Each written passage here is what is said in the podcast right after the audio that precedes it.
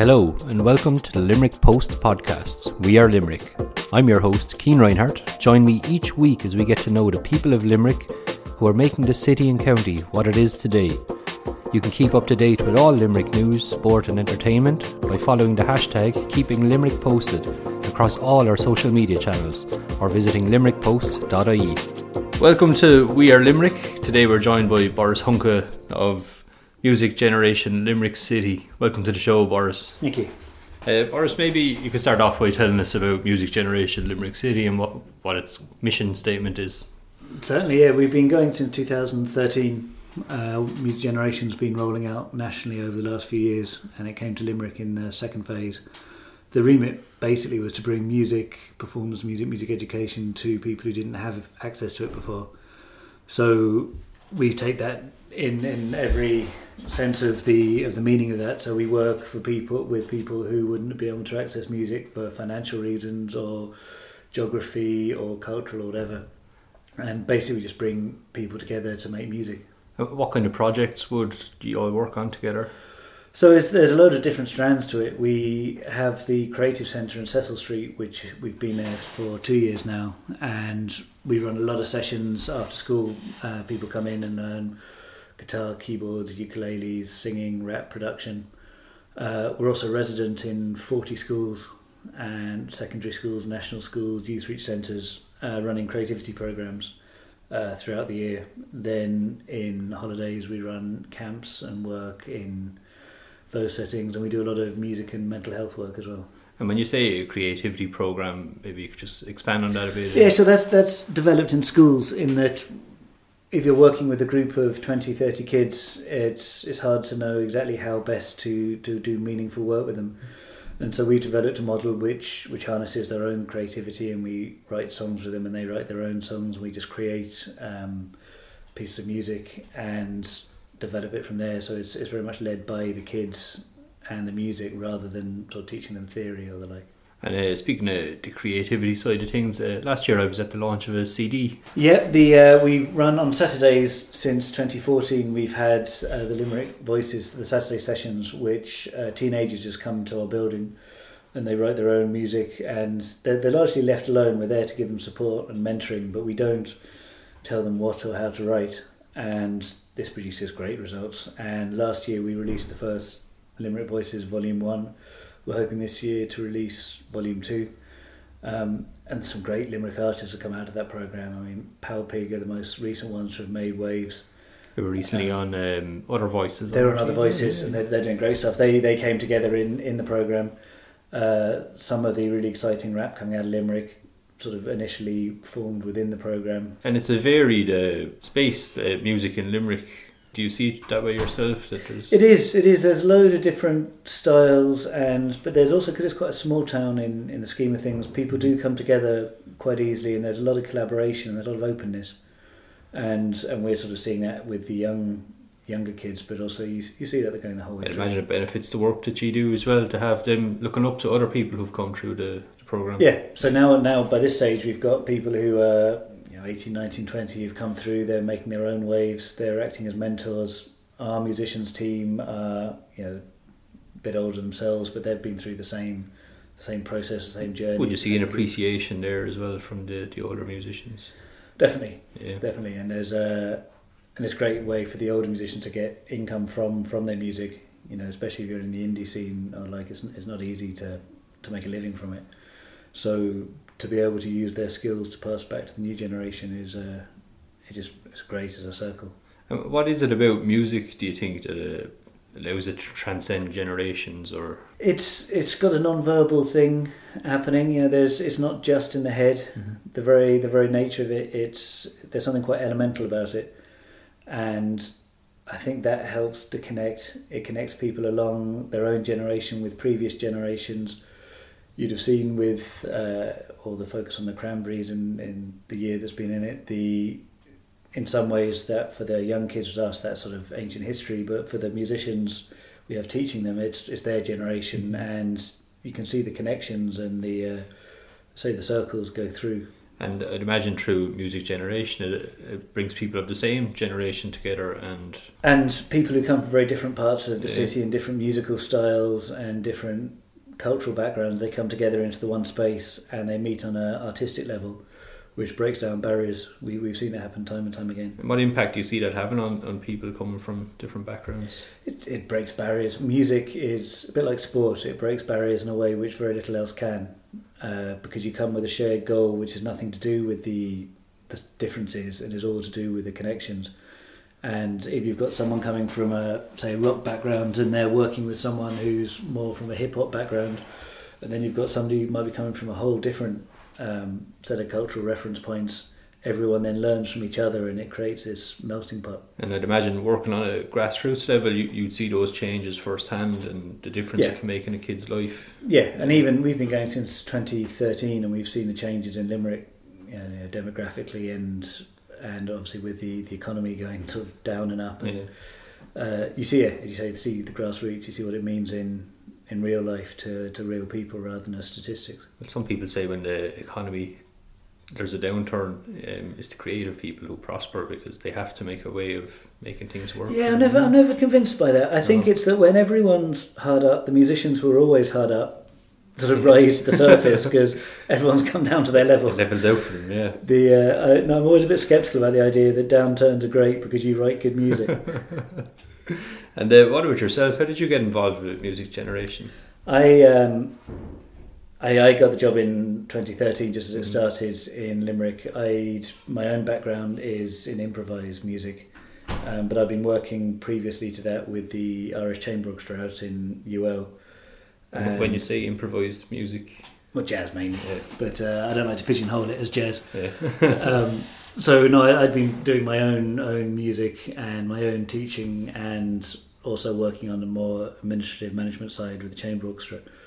Uh, so I, I also have a load of different backgrounds. I you know grew up in a classical family, but I played jazz and was in rock bands and wedding gigs and all that. So I, I brought a whole sort of range of influences to the party myself. What would be your own earliest music memory? Star Wars. My, my dad was a bassoonist with the London Symphony Orchestra, so he played on the Star Wars soundtracks.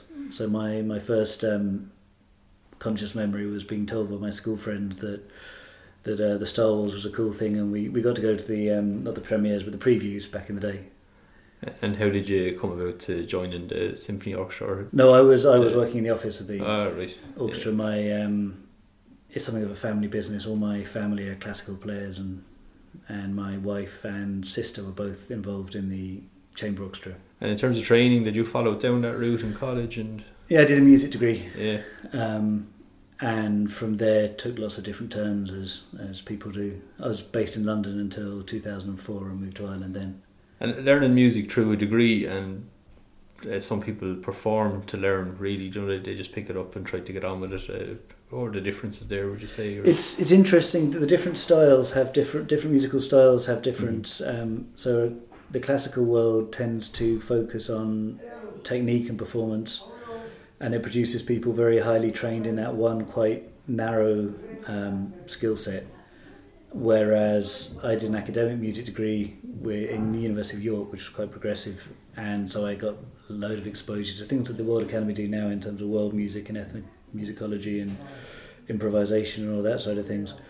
It's there's a lot of different courses out there, and the key I think is for people to find the one which fits their I suppose everybody has a different learning style as well. And yeah, and we have it with the kids coming through now. You've got kids in fifth and sixth year, and you've got really good courses in LIT. You've got the music tech over in UL. You've got the World Academy and computer music. You've got Mary I, which has again a very strong music department, and then in Dublin you've got places like BIMM um, and DIT. You know, there's a lot of different courses, and each of them look at it a different way.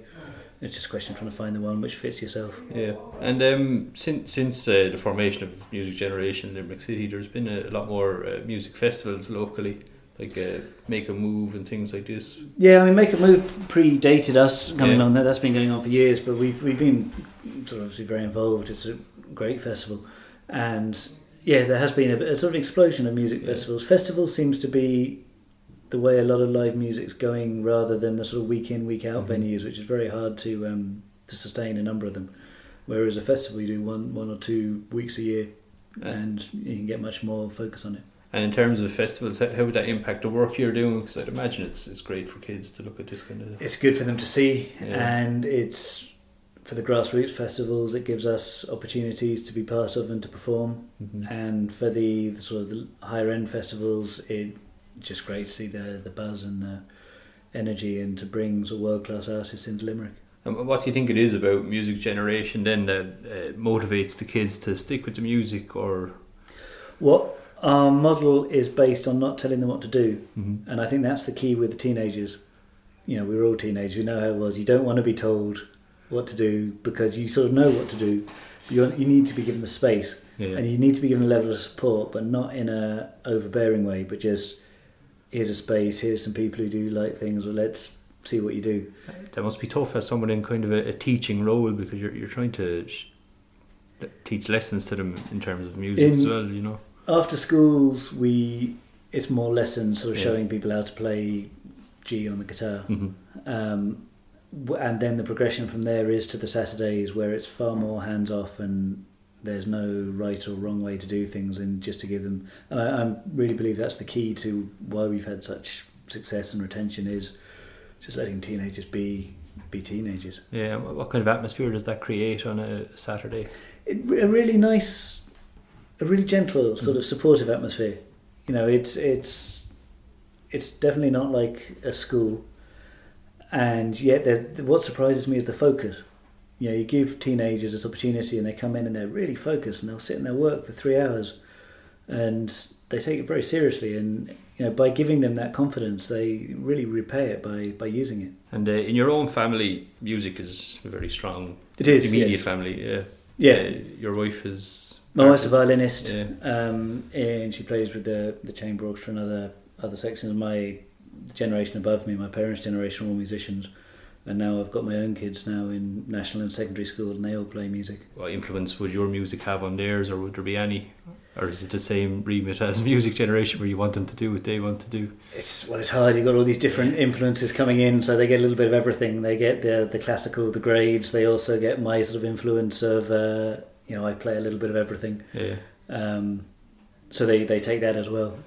I suppose that's good for them to have their, their minds open to different forms of music I think at so. a younger I think age. so. yeah. Because you know, as a family, it's something we're thinking about music education and development in our working lives all the time. It obviously impacts on how you then. Music kind of creates a bit of empathy as well for. uh, Very much so. The the connection, the relational element of music, I think, Mhm. is isn't always emphasised. It should be. If you've got two, three, four people playing together, the level of non-verbal connection is very, very strong. Yeah, I suppose it's like uh, if you were to read a poem, you get an insight into someone's life, whereas with a performance, you're seeing the exact same thing. But Very much so. yeah, But with with a poem, it's it's one person's individual statement. Where often with music, it's it's the combined, it's the Mhm. collective, it's the it's the sort of the space in between the musicians is almost as interesting as the individual statements. And uh, with music generation, uh, did they have this a double decker bus for recording? The bus Yeah. the bus is sadly retired. Ah no way. The the bus was the bus was uh, part of Limerick City Culture 2014. yeah. and it's we got two great years out of it. But then it got to the stage where every time, every time we were taking it out, it was costing us about five hundred quid in repair fees. we once caused a tailback on the way to the Ennis Fleadh, which lasted twenty miles, and we were the only time a bus got banned from the Ennis Fleadh. so the the bus was then replaced by a trailer, which does the same sort of role but doesn't break down. And what was it like recording on a bus coming from a that classical background? That was the trouble with the bus. It was if it rained, you couldn't do anything because of Yeah. the noise on the roof. And in the winter, it was very cold, and in the summer, it was very hot. It was a fun thing, but it wasn't. It wasn't practical. And uh, you also spoke about some of the upcoming uh, projects that you're working on with Music Generation. Limerick. Could you expand on a couple of those? Yeah, no, we've got got a lot going on. We're um, so we're hoping to record Limerick Voices Volume Two. Um, so the next generation uh, are coming out now. We've got a major event in Thomond Park in the twelfth of June with all the, I think it's sixteen national schools we're currently working in, uh, coming together, and they've all been all the different classes have been recording their own pieces. So we're bringing that together. We've just launched a music and wellbeing space in secondary in Sec- Cecil Street, which is aimed at bringing together some of the music therapy work we do and the mental health work into a space uh, where we that can all be more combined than it has been. Would all the work be done with kids, or does it? We work with our, ba- our music generation remit is up to 18, Mm-hmm. but we also do quite a lot of projects outside that with with adults. We're just starting an active seniors ukulele group. Uh, we work in, in a number of settings outside outside the sort of young people. We work with Brothers of Charity in Mulgrave Street, and we have projects in Limerick Prison, and some over in the hospital. Uh, what kind of influence would that have on people's lives as well? Would you think? It's I think it's very significant Mm. because the same non-directive approach of some of some of the adult programs are like sessions, they're sing songs, but some of them are more directed. So, for example, the program in the prison where you're working with people, helping them create their music and express themselves in an environment in which obviously that's not not easy, Yeah. is I think very very significant in terms of progression and, and helping people. And I'd imagine still at that age, a lot of people that you work with probably had an interest in music growing up, but didn't have the access. Yeah, Yeah. No, that was, that would happen a lot because programs like ourselves didn't exist 20 Mhm. years ago. Um, a lot of people just didn't get the chance to do what they, they otherwise would have. And even working at that level, can you see the changes that it's making? Yeah, and we can see the changes working in secondary schools. The Mhm. kids we've worked with in national schools are now feeding through to us, and we can see the differences that's making.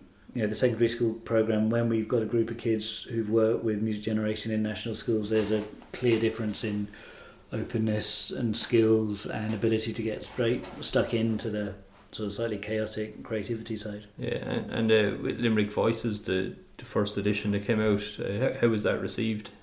It was great. Yeah. It was uh, a lot of the musicians on that would now be coming out of university. You know, the, that was recorded two years ago. Yeah. Uh, just they were going into that stage.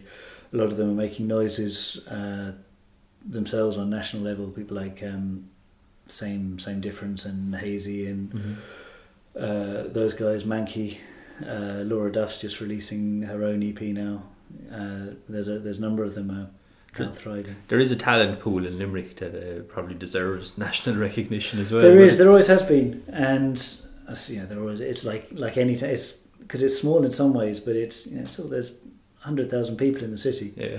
and because it's so concentrated in some ways, it allows this very unique voice and collaborative spirit to sort of rise up. And did you ever think when you were uh, playing some classical music when you were younger that you'd be involved in the production of hip hop music? Well, I, I left the classical path when I was about thirteen, so Yeah. I, I went through a similar to similar journey to a lot of the kids we see coming in. yeah. You know, they've gone through the grades and they hit early teenage years, and they think this isn't working for me. Mhm.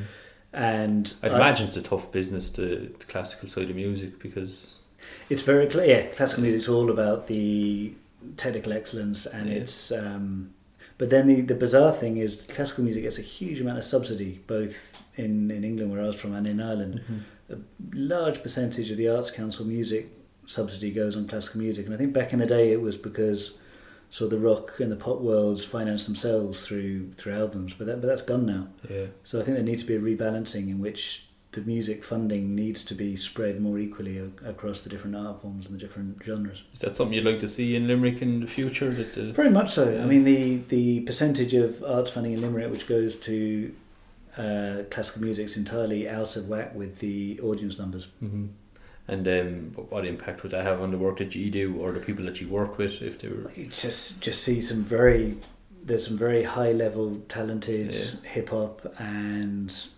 rock musicians and singer songwriters who really struggle to to maintain their art because there's no there's none of the art funding or subsidy which can keep them on. And do you think with the growth of the likes of uh, Spotify and YouTube, it's even harder now for younger musicians to? It's certainly changed the it's changed the playing field a lot. Mhm. The on one hand you can get albums out there and you can build an audience much more easily than you could ever have done 20 years ago. The flip side is there's no money in it. You have to go much higher level now before you get to a level of being able to sustain a lifestyle on playing music. And even in that, it's usually the live gigs that'll probably make you the money. The the gigs now, yeah, but to make money out of live gigs, you need to be attracting you know, Yeah. 500 plus twice a week, hmm and and that's the hard unless you're going to be on the road internationally all the time.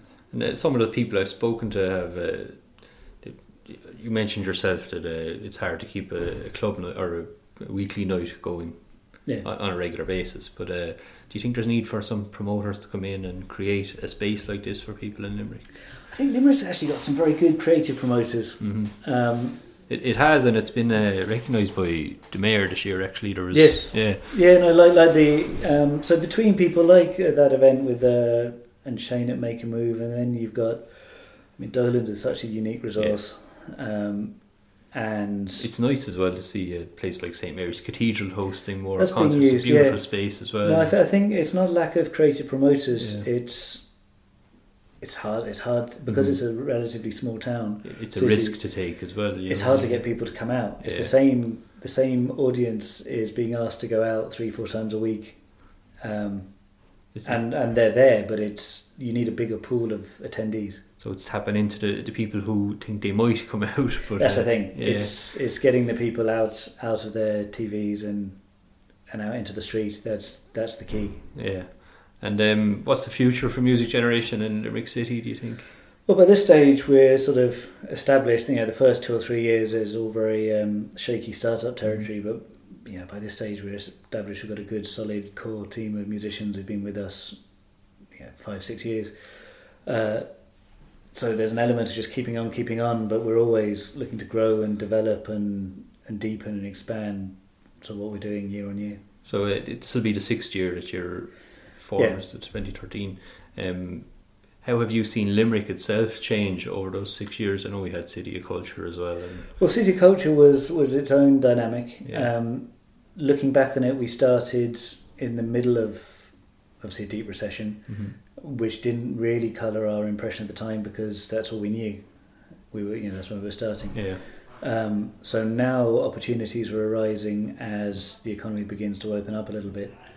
Um, City Culture was great for us in the amount of opportunities and publicity it gave us, but also in some ways it was it's also distracted from normal development because there was a sort of input of different stuff for a year, and then 2015 we had to go back to where we were. I'm seeing the same thing happen. with There's a music generation just opened in Galway City. Yeah.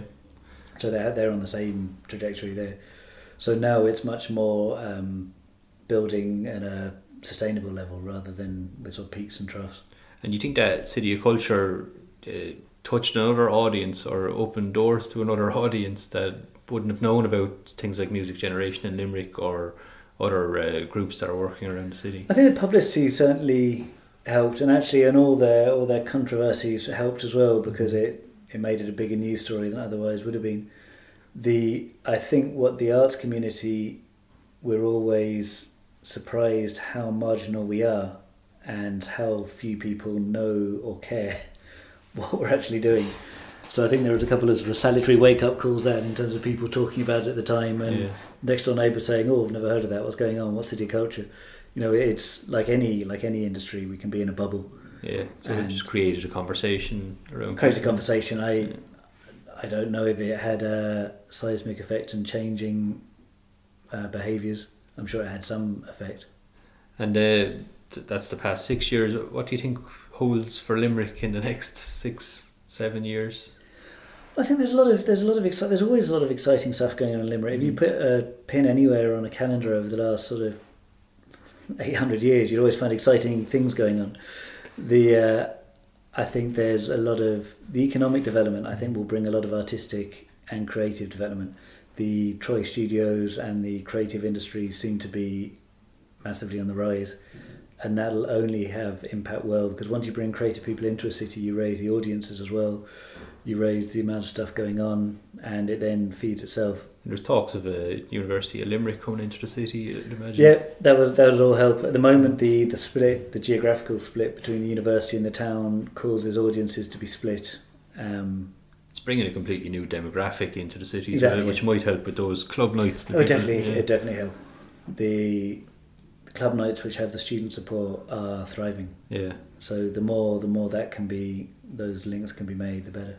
And it's also an opportunity for the creatives in the universities to open their yeah, own. and the university or... has a huge. I mean, we work we work out there as well. The university has a huge well of creative people across the board, as does the city. So the more they can be brought together, the the more interesting it is for everyone. And uh, finally, how can people keep up to date with Music Generation Limerick? Twitter and Facebook and Instagram are, uh, are the ones probably the best way to keep uh, an eye as Music Generation Limerick City. I think on all all three platforms, but that's that's where we tend to put out. And you spoke about the event coming up in Thomond Park as well. Yeah, that's. I mean, that's only open to the schools. Yeah. Um, but by this this stage, that's the next sort of major major event we have. What, what, what will happen at that event? Well, you bring sixteen hundred uh, young people together. Mm-hmm. Um, this will be the third year we've run it in Thomond Park. Fifth year we used to do it in the UL Arena.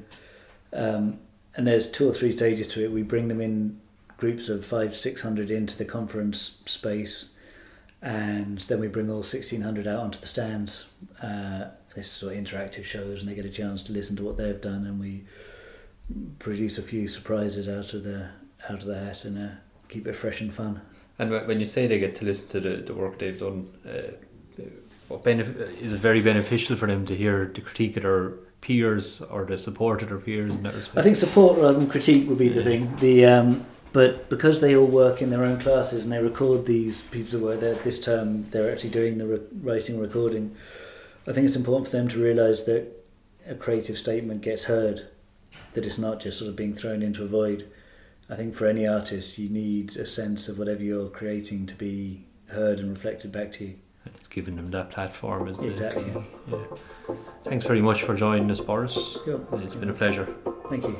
You've been listening to We Are Limerick, a Limerick Post podcast. For more news, sport, entertainment, and more podcasts, visit limerickpost.ie.